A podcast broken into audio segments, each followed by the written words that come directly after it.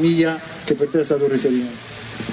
Beh, la tua analisi mi fa enormemente piacere perché ricordare quel gol con la Lazio tanti non se lo ricordano. A me mi viene, mi viene ancora i brividi perché è un gol incredibile, perché quella era una Lazio di fascetti importantissima che doveva lottare per vincere la Serie B e noi di C2 eh, eravamo dovevamo essere uno sparti della, della, partita e fare gol dopo 5 minuti con un tunnel onestamente a Brunetti che aveva giocato a Perugia in Serie B con Agroppi eh, me lo ricordo ancora bene. Ma a parte questo sicuramente quei tre anni il mio primo anno quando sono partito da Perugia ad Avellino è stato l'anno che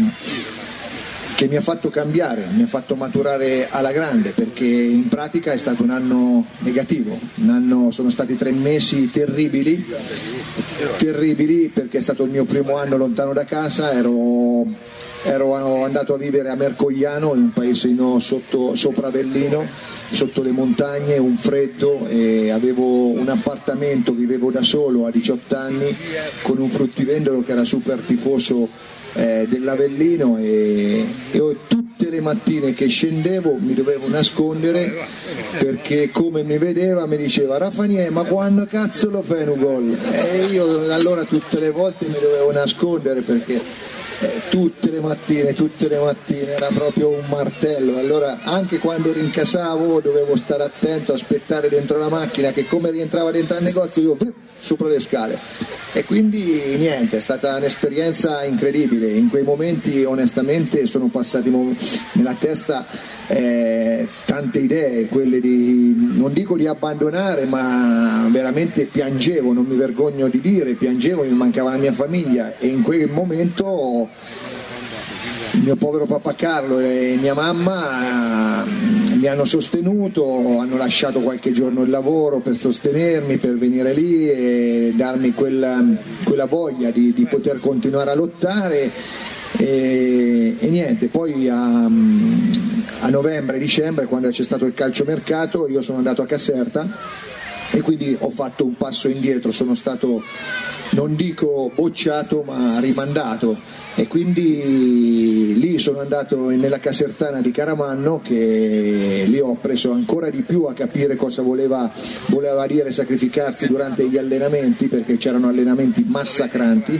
E avevo fatto mi sembra 16-17 gol da, da dicembre, sfiorammo la Serie B per un punto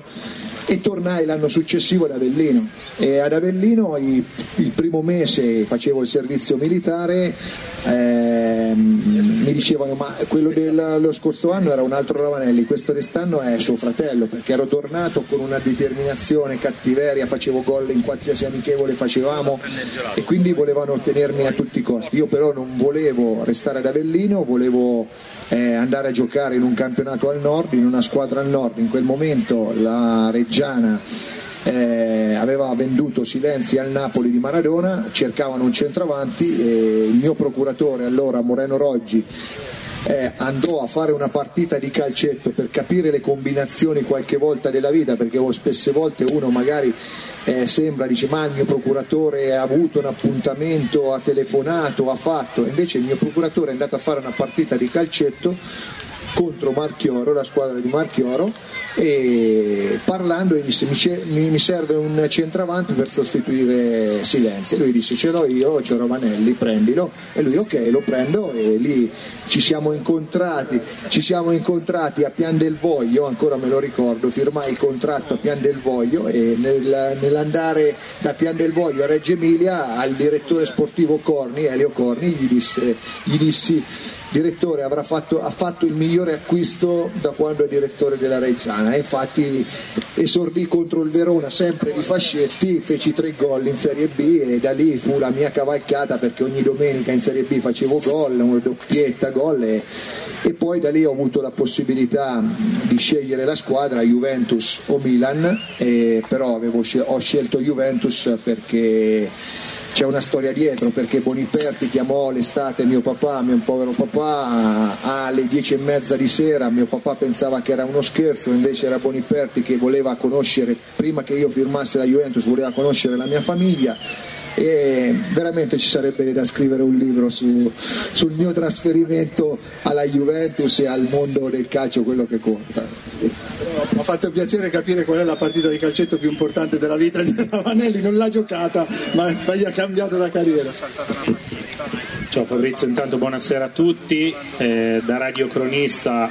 devo dire invidio Enrico Santilli che non c'è più, che ha potuto raccontare alla radio i gol di Fabrizio Ravanelli. E, um, mi sa che di aneddoti ne abbiamo tanti su Fabrizio Ravanelli, tutti quanti, no? Però io mi vorrei ricollegare, avremo tempo per raccontarli, ma io mi vorrei ricollegare a questa domanda, a questa risposta di Fabrizio sull'inizio della sua carriera, perché ho l'impressione che seguendo da Perugino poi la tua carriera eh, fino ai successi, insomma, che, sia, che, che, hai dovuto guadagnarti tutto rispetto ad altri magari che vengono da settori giovanili a 5 stelle eh, che invece avevano un po' il tappeto rosso quando sei arrivato alla Juventus o quando poi sei andato all'estero. Ehm, questo fatto di venire da Perugia, di aver giocato in Serie C, di aver che, che, è una scuola di vita, che poi è il rovescio della medaglia, no? è questo, che invece poi parlando di Leonardo Cenci hai colto il vero senso di questa cosa, però in quel momento, in, ne, soprattutto nel calcio di oggi, c'è ancora questa grande differenza tra chi arriva che ha fatto la gavetta, chi si deve guadagnare il posto in squadra e chi invece ha il tappeto rosso perché viene da, da settori giovanili importanti, lo percepisci, lo hai percepito nella tua carriera? Ma no, credo che questo sia, sia, purtroppo, ahimè, uno dei problemi che porta al calcio oggi. Io sono orgoglioso di quello che, che ho fatto, soprattutto sono orgoglioso di quando partivo dal mio paese a Perugia, da Mugnano, partivo con l'autostop per venire a fare ehm, l'allenamento qui a Perugia, siamo qui dietro allo stadio e quindi orgoglioso di avere il sacco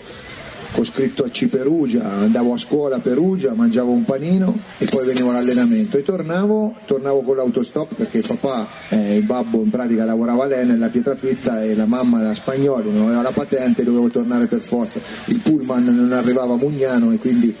dovevo fare l'autostop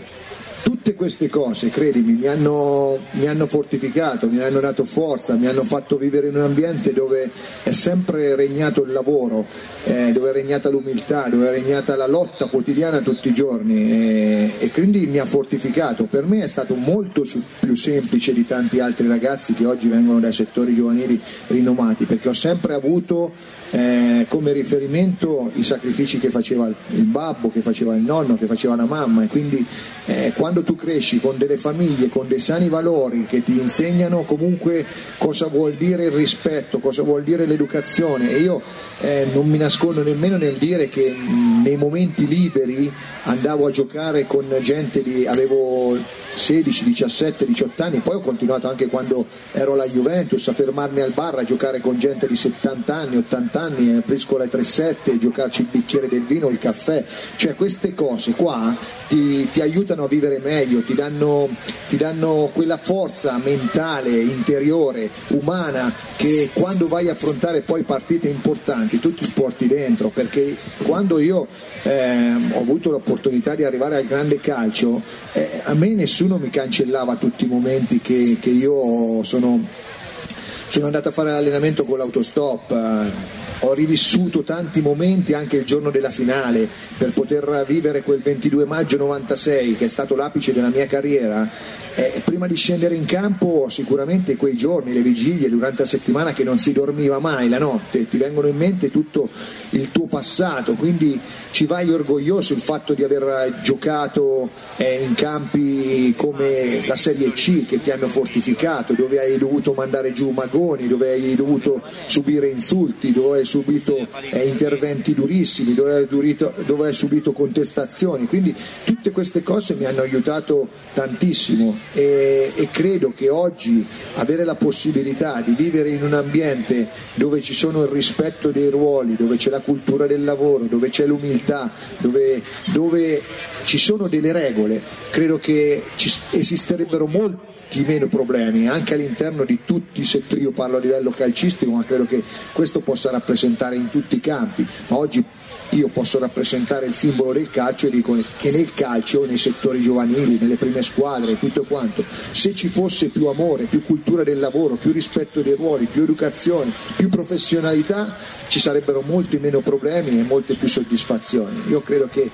per me il calcio è stato eh, non solo eh, un qualcosa che mi ha rappresentato esteriormente, ma per me è stata una palestra di vita, è una palestra di vita, perché approdare al Perugia in quel periodo eh, per me è, è, stato importantissimo. Poi ho avuto la fortuna di andare a giocare in una delle squadre più importanti de, del mondo, che è la Juventus, lì ho veramente eh, capito cosa voleva dire eh, la competizione, cosa voleva dire il lavoro la, l'umiltà e, e quando vivi in certi ambienti del genere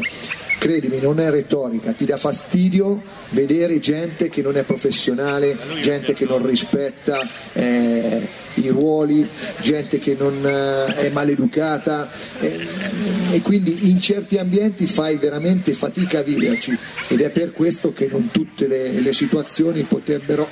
andare bene per quelle persone che hanno vissuto in, in certi ambienti dove esistono le regole e onestamente per dire anche tra virgolette un'educazione militare. Intanto di Fabrizio bisogna anche dire una cosa che è ancora legatissimo alla Juventus, perché per chi non lo sapesse eh, fa parte del Legend, Juventus Legend, quindi anche impegnatissimo, credo almeno uno o due appuntamenti al mese siano sempre fissati, quindi ambasciatore di Avanti Tutta ma anche ambasciatore ancora della Juventus. Ma eh, quello che volevo dire invece in questo momento è un'altra cosa. Seguivo con attenzione un primo intervento di Fabrizio che diceva io ho sempre avuto un sogno nel, nel cassetto che è quello di fare il calciatore. Il calciatore l'ho fatto. Io ho invece sempre un sogno riguardo a Fabrizio eh, ne avevamo parlato anche in passato, io lo vorrei vedere allenatore perché secondo me ha tutte le caratteristiche, le peculiarità, le specifiche per, per poterlo fare. Eh, ha avuto delle brevi esperienze in Francia, la Iaccio, tra l'altro in Francia eh, Fabrizio ha fatto benissimo con l'Olympique Marsiglia, eh, è conosciutissimo, amatissimo, eh, una breve esperienza anche in Russia più, più, più recentemente, ecco però eh, poi si è fermato tutto lì. Ecco, Fabrizio, ci sono le possibilità per poterlo fare ancora? Hai accantonato questa possibilità? Oppure ti chiedo non ti interessa più? Ecco. No, no, mi interessa allenare, però come dicevo prima, eh, sono arrivate anche possibilità per poter lavorare, non lo nascondo, però ho sempre eh, rigettato al mittente la possibilità perché sono venuti sempre da, da, situazioni difficili. Oggi non è retorica, ma credetemi, vivere e fare l'allenatore in certi ambienti dove non è possibile dire tutto, però eh, è difficile lasciami dire solo questo, è quasi impossibile poter allenare in certe società, è veramente difficile perché ci sono troppe, troppi se, troppi ma, troppe forzature, quindi mh, è veramente difficile, è veramente difficile, io sono orgoglioso di quello che sto facendo perché per dire il 13 ottobre sarò a Marsiglia, eh, magari tu Luca non lo sai ma sono entrato a far parte dell'Hall of Fame del Marsiglia. E quindi anche questo è una, un orgoglio per me perché poter rappresentare eh, Marsiglia che è una delle squadre più importanti al mondo a livello anche di marketing, una, forse credo che sia la sola squadra francese che abbia vinto la, la Champions League eh, e quindi eh, conta P, sì, battendo il Milan di Van Basten e, e Capello. Quindi mh, lavoro quasi, non dico settimanalmente con la Juventus, quindi ehm, lavoro ne ho veramente tanto, eh, però la cosa il sogno è quello di poter fare l'allenatore, ma per poter fare l'allenatore devi avere l'ambiente giusto, la situazione giusta, eh, perché poi eh, poter andare ad allenare per dire di aver fatto l'allenatore e magari hai delle pressioni che ti possono portare a, a, non decidere nella formazione, a non decidere tante cose, allora a quel punto diventa tutto veramente difficile e anche, ahimè, impossibile da accettare. A Fabrizio vorrei chiedere ovviamente del Perugia, perché non possiamo non, chied- non parlare del Perugia, però prima con un passo indietro, perché tu hai vissuto due esperienze in due età diverse, con due eh, bagagli di esperienza diversi. Eh, da ragazzino, un Perugia che dalla C voleva risalire e tu gli hai dato una mano, e poi da giocatore maturo che aveva già vinto, che portava l'esperienza dei veri capelli bianchi, vogliamo dire, una volta che è ritornato in un Perugia che era affermato come ormai una squadra consolidata in Serie A, ma purtroppo eh, ha avuto anche i suoi alti e bassi. Ti chiedo un aneddoto particolare di questi due parentesi col Grifo. Io ricordo un gol in un derby, ad esempio a Terni, tu hai mostrato il tuo tatuaggio, però ci sono due momenti che magari non hai mai avuto occasione di raccontare, del primo Ravanelli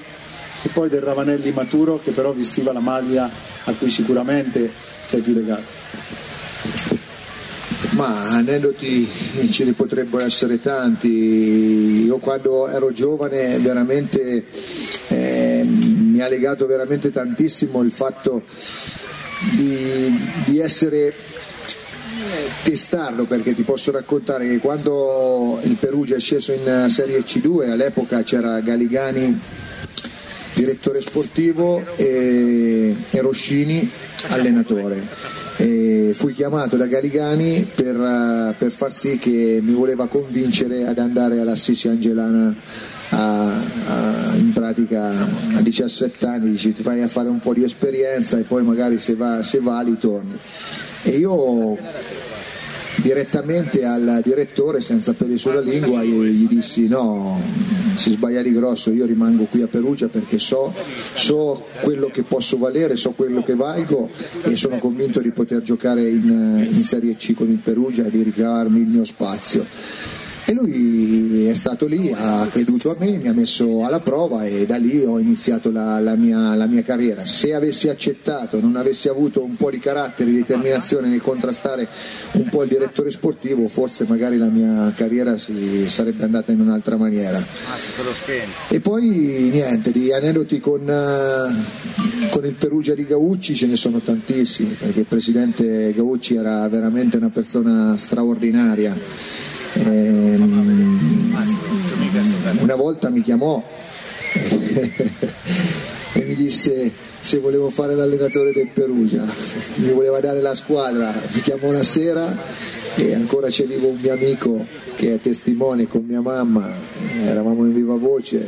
e Fabrizio domenica devi fare, se perdiamo fai te l'allenatore, allenatore e giocatori, devi essere il primo in Italia, ha detto Presidente stia calmo,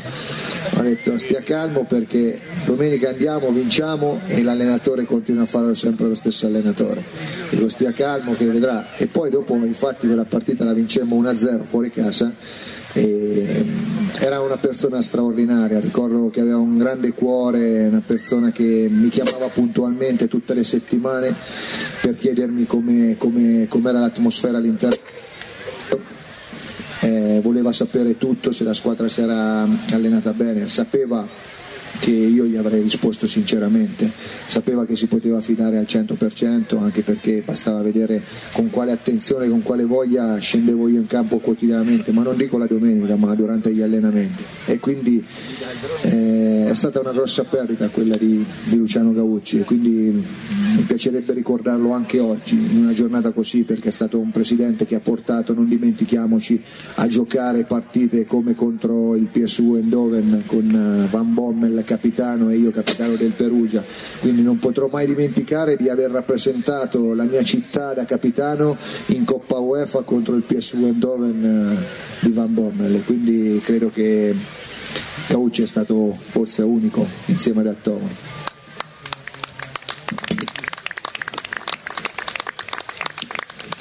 Fabrizio, adesso sull'anno un po' dal Perugia eh, hai giocato insieme a Gianluca Vialli in queste ultime settimane, insomma, nella sua avventura con la nazionale, quello che ha colpito un po' la sua umanità. Eh, una persona provata, una persona che sta cercando di vincere la sua battaglia e, e questi abbracci con, con, Mancini, ma comunque anche sua, il suo fare da, papà di questi calciatori della nazionale, che impressione ti ha fatto? Onestamente mm, me lo aspettavo eh, perché hai detto una parola importantissima, la sua umanità, lui è una persona straordinaria, è un leader nato, è un leader che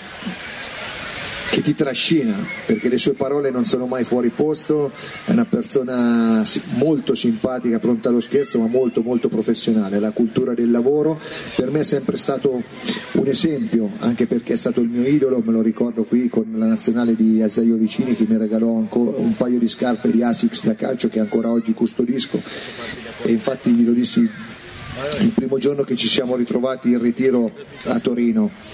eh, nel 92 quando io arrivai alla Juventus e lui era arrivato dalla, dalla Sampdoria che aveva vinto lo scudetto. Ti voglio raccontare questo aneddoto per farti capire chi, era, chi, è Gianluca Vialli, perché è una persona incredibile sotto tutti i punti di vista, ma come hai detto te a livello di umanità è veramente spaziale. Ehm, eravamo alla vigilia di una partita contro il Napoli di Boscov e e niente, noi dovevamo giocare una partita di coppa il, il mercoledì e come tutte le sere passava il mister Trapattoni in camera per chiederci come stavamo. Onestamente io ero il primo anno, erano due mesi che ero arrivato, tre mesi circa da, dalla Reggiana, e però ero un ragazzo giovane che scalpitava, che voleva giocare. Io ero in camera con lui perché ero la sua ombra, lo seguivo in tutto e per tutto e quando Trapattoni eh, venne su in camera gli, chiese a Gianluca come stava. Lui dice mister eh, sto bene però voglio riposare perché voglio preparare bene la partita di, di mercoledì, però domani deve giocare Fabrizio il mister rimase un po' spiazzato e diceva come Fabrizio? Sì mister perché sta bene, lo vedo bene in allenamento, vedrà che domani fa una grande partita, deve far giocare lui. Io onestamente ero sul letto sdraiato, ero diventato tutto rosso, in imbarazzo totale e il mister andò via dalla camera senza dire una parola e a un'ora e mezza prima della partita eh, a Villar Perosa nella sala meeting eh, il mister comunicò la, la, la formazione e al posto di Gianluca Vialli c'era Fabrizio Ravanelli. Quindi per me fu un'emozione incredibile perché la mia prima partita da titolare quella partita la vincemmo 4-3 con un mio gol e quindi andò tutto bene. Da lì eh, onestamente non dico che è iniziata la mia carriera alla Juventus ma da lì comunque è partito qualcosa di importante. Questo per far capire l'umanità di Gianluca Vialli che a lui mh, mm, nel suo DNA non, non, esisteva sicuramente la gelosia e quindi una, è una persona incredibile. Scusate l'intromissione, credo che questo microfono dia dei problemi. Allora, grazie Fabrizio, chi vuol parlare ancora? Ok. Ma eh, credo che siamo all'ultimo giro, quindi cerchiamo di essere brevi anche nelle domande, però due ne volevo fare, però molto molto lineari, molto... Intanto sa- sarei curioso di sapere da Fabrizio se nel calcio attuale, non mi riferisco soltanto al calcio italiano, se a suo avviso esiste oggi un, un, nuovo Fabrizio Ravanelli, qualcuno che ti possa assomigliare per caratteristiche, comportamento, eccetera. Questo mi incuriosisce molto e poi credo che con Fabrizio che è un esempio di, di calcio internazionale noi non ci possiamo limitare a parlare eh, così del calcio italiano ma sia necessario chiedergli un confronto anche con i campionati top europei, Fabrizio eh, abbiamo parlato della Francia che è stato assoluto protagonista, ma non dimentichiamoci l'Inghilterra perché Fabrizio vanta anche dei record proprio personali nel, nel primo campionato inglese. Ecco, le, tue, le tue considerazioni in merito. Allora, per quanto riguarda un calciatore che mi assomiglia, eh, io credo che c'è stato un giocatore alla Juventus fino a qualche anno fa che è Mandzukic. Io mi sono rivisto molto in lui, eh, tra l'altro è un amico, ci, ci, ci sentiamo ultimamente, quindi è un, un, un, giocatore che ha veramente un grande cuore. Spesse volte mi ha emozionato vedendolo dagli spalti di Torino perché ha, ha veramente quello spirito eh, di squadra, non antepone mai i suoi interessi personali a quelli della squadra, quindi è un uomo squadra, un uomo che tutti gli allenatori vorrebbero allenare, un uomo di quei giocatori che, che veramente trascina non solo il pubblico ma soprattutto la squadra e quindi credo che le sue caratteristiche siano molto simili a quelle che, che avevo io. Sì, forse oggi mancano la Juventus, sì, in effetti. Poi per quanto riguarda i campionati, beh, quello di quest'anno eh, in Francia è stato, quello passato è stato un po' un campionato atipico, c'è stata la grande sorpresa del Lille che ha vinto contro il Paris Saint Germain, io ho avuto la possibilità di, di seguirlo anche perché ho lavorato fino a dicembre ehm, a Parigi in una televisione, quindi seguendo insieme a Machelele e Zubizarreta la Champions League abbiamo seguito anche l'Europa League e tutto il calcio calcio francese, quindi è stata una sorpresa il Paris Saint Germain dopo il cambio di Tuchel con Pocettino, credo che abbia perso qualcosa perché io reputo Tuchel uno dei migliori, se non il migliore, il numero uno in eh, maniera assoluta eh, di allenatore, perché quello che tocca vince, trasforma le proprie squadre, è un, un allenatore che veramente sa vincere, ha proprio nel DNA suo vincente. Quest'anno anche andando in televisione sia Sky che a che a Mediaset avevo fatto un pronostico eh, ai sedicesimi che avrebbe vinto il Chelsea, mi hanno, mi hanno, da quando è arrivato Tuchel mi hanno detto che ero matto. E ogni, ogni, ogni girone diceva eh, ma adesso arriva, eh. prima il Real Madrid, oggi non, non c'è chance. E ha vinto, battuto il Real Madrid, poi è arrivato il Manchester City e ha battuto meritatamente, in campionato è risalito dalle zone basse fino a, a, alla Champions di nuovo. E quindi credo che il Paris Saint Germain ha perso un grande allenatore, ma è difficile, come dicevo prima, convivere quando la proprietà non ti stima, perché c'era veramente eh, i rapporti rotti con Leonardo, quindi era veramente difficile poter andare d'accordo. E quindi credo che quest'anno il Paris Saint Germain abbia la strada spianata, avendo anche Messi, visto la tripletta di ieri sera e soprattutto vedendo i gol che ha fatto anche con la Bolivia, ieri sera il primo gol che ha fatto in antologia, ma vedere come come, come, gioca, ancora che condizione ha, quindi io credo che il Paris Saint Germain sarà la, la squadra da battere in campionato, non solo anche forse anche in, in, in Champions, quindi credo che il campionato francese eh, ci sia poca storia. In quello inglese sarà bello perché ci saranno 3 o 4 squadre, eh, i due Manchester, il Liverpool e Chelsea eh, che lotteranno fino all'ultima giornata, credo, con il Tottenham dietro perché il Tottenham comunque di Paratici è un, un Tottenham mi sembra un po' più solido eh, e quindi mh,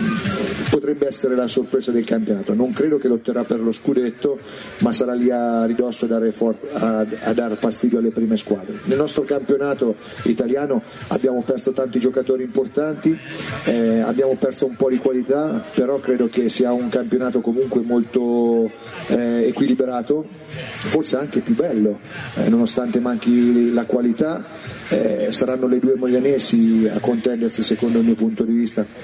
lo scudetto, hanno forse quel qualcosa in più. l'Inter perché ha avuto Antonio Conte come allenatore, ha avuto e ha creato quella mentalità vincente, quell'autostima, quell'odiare l'avversario in maniera sportiva che credo sia rimasto all'interno dei, dei calciatori. Poi fatto, sono stati bravi a società, hanno fatto acquisti mirati, l'ultimo Correa che credo che reputo uno dei attaccanti più forti che è che è nel campionato italiano, il Milan che ha una grande voglia di, di vincere, di andare sul tetto eh, italiano e poi un gradino sotto Juventus, le due romane e l'Atalanta. L'Atalanta potrebbe essere di nuovo la squadra da battere, ma ahimè già si è fatto male Muriel, bisognerà vedere le, le riserve se saranno all'altezza del, dei titolari, quindi comunque sarà un campionato molto molto equilibrato anche questo italiano. Mi verrebbe da chiederti se è più faticoso pedalare o giocare, visto che la tua passione adesso è anche con grandi risultati, dobbiamo dire, è la, è la bicicletta. Però ti chiedo se c'è un, perché ci sono tanti tuoi ex compagni di squadra che sono diventati allenatori, se ce n'è uno che quando già giocava, giocava con te, tu lo vedevi proprio come un grande allenatore. E, e poi una battuta faccela anche sul Perugia di quest'anno, secondo te come andrà?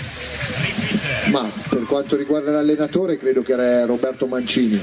Io ho avuto la fortuna di giocarci insieme alla Lazio, vincere lo scudetto, Coppa Italia, Supercoppa Italiana. Ci siamo sentiti anche nel post mondiale, ci sentivamo durante il mondiale. Eh, Roberto è un ragazzo straordinario, magari da chi lo vede fuori può sembrare un po' è introverso ma è un ragazzo molto timido che ha un grande cuore, una persona incredibile con un grande spessore, un grande carattere, quindi lo era già quando giocava a calcio e, e credo che, che, il lavoro che sta facendo in nazionale insieme a Gianluca Vialli e tutto lo staff della Sampdoria, eh, da Salzano a Lombardo a Nuciari, quindi stanno facendo un lavoro incredibile e quindi credo che lui aveva già dato dimostrazione che sarebbe diventato un, un grande allenatore.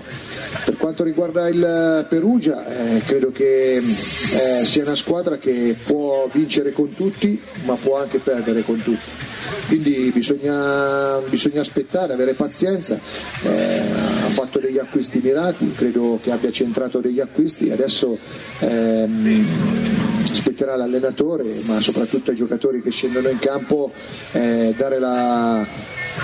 l'esempio di poter lottare per, per, i playoff. Io credo che sia una squadra comunque, un campionato di Serie B molto equilibrato, perché se vediamo anche ultimamente per dire stasera ci sarà Benevento Lecce, il Lecce che ha un solo punto, una squadra che comunque eh, fino a questo momento mi ha veramente deluso sotto il punto di vista del gioco e anche dei risultati perché ha un solo punto. Quindi credo che sia un campionato molto equilibrato. Eh, il Parma, il Brescia sono quelle squadre che possono avere quel qualcosa in più ma non è detto. Io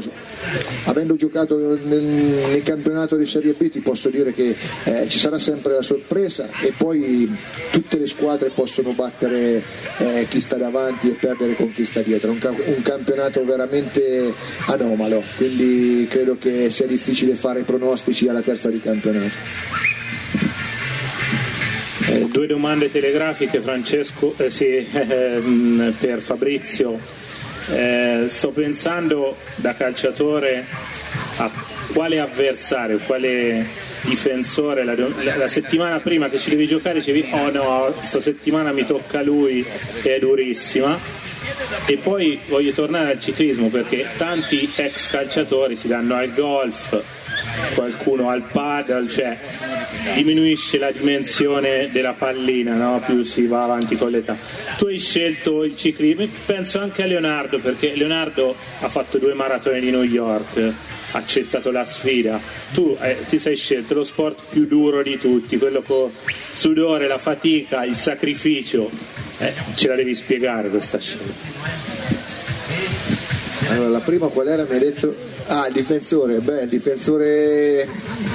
più forte che ho, più ostico, che ogni volta che lo incontravo era, oddio mio, come dicevi te, è stato Pietro Viercowood. Viercowood eh, è stato un mastino di quelli che fisicamente più gliene davi e più era lì, lo dribblavi, dopo due metri te lo ritrovavi lì, aveva una forza esplosiva incredibile, quel giorno che è arrivato alla Juve ho detto oh, meno male, almeno non ce l'ho come avversario, infatti abbiamo vinto la Champions League insieme, quindi lui ha fatto una partita, mi ricordo, marcato Clivert a 37 anni, incredibile, ha fatto una partita simile a Chiellini agli europei, quindi eh, credo che sia, sia stato il difensore che mi ha messo più in difficoltà, anche se devo dire che quando affrontavo difensori come Maldini, Costa Curta, Tassotti, Baresi, in quell'epoca Bergomi, Ferri, eh, mi caricavo, mi preparavo già 15 giorni prima e, mi, e mi, e mi domandavo, ma Fabrizio se fai gol a loro vuol dire che sei veramente forte, quindi mi raccomando preparati questa settimana non si sgarra niente, né gelato né dolce né niente, si va a letto presto. E poi erano certe sfide bellissime perché giocare al delle Alpi era bello, però giocare a San Siro è stato sempre veramente un, spettacolare, qualche volta si faceva fatica anche a comunicare con il compagno a un metro di distanza perché sentire l'urlo Milan Milan o Inter Inter era veramente incredibile. E poi ho scelto la, la, bicicletta perché è uno sport di fatica, come tutti gli sport di fatica producono di endurance, producono endorfina, una volta provati fai fatica a lasciarli. E se ti devo essere onesto fino in fondo, faccio la bici anche perché sono uno che è nato per fare competizione. E quindi quando mi attacco il numero dietro sulle spalle e devo andare a competere come ieri a Civita Castellana a Roma, è come quando giocavo, testa bassa, pedalare fino in fondo. E quindi l'unica cosa che non mi piace della bici è che non c'è lo scontro fisico. Se fosse stato lo scontro fisico sarebbe stato meglio.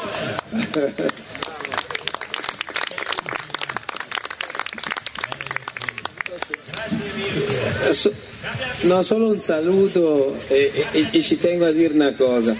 Io parlando con un amico di Leo, eh, Ugio,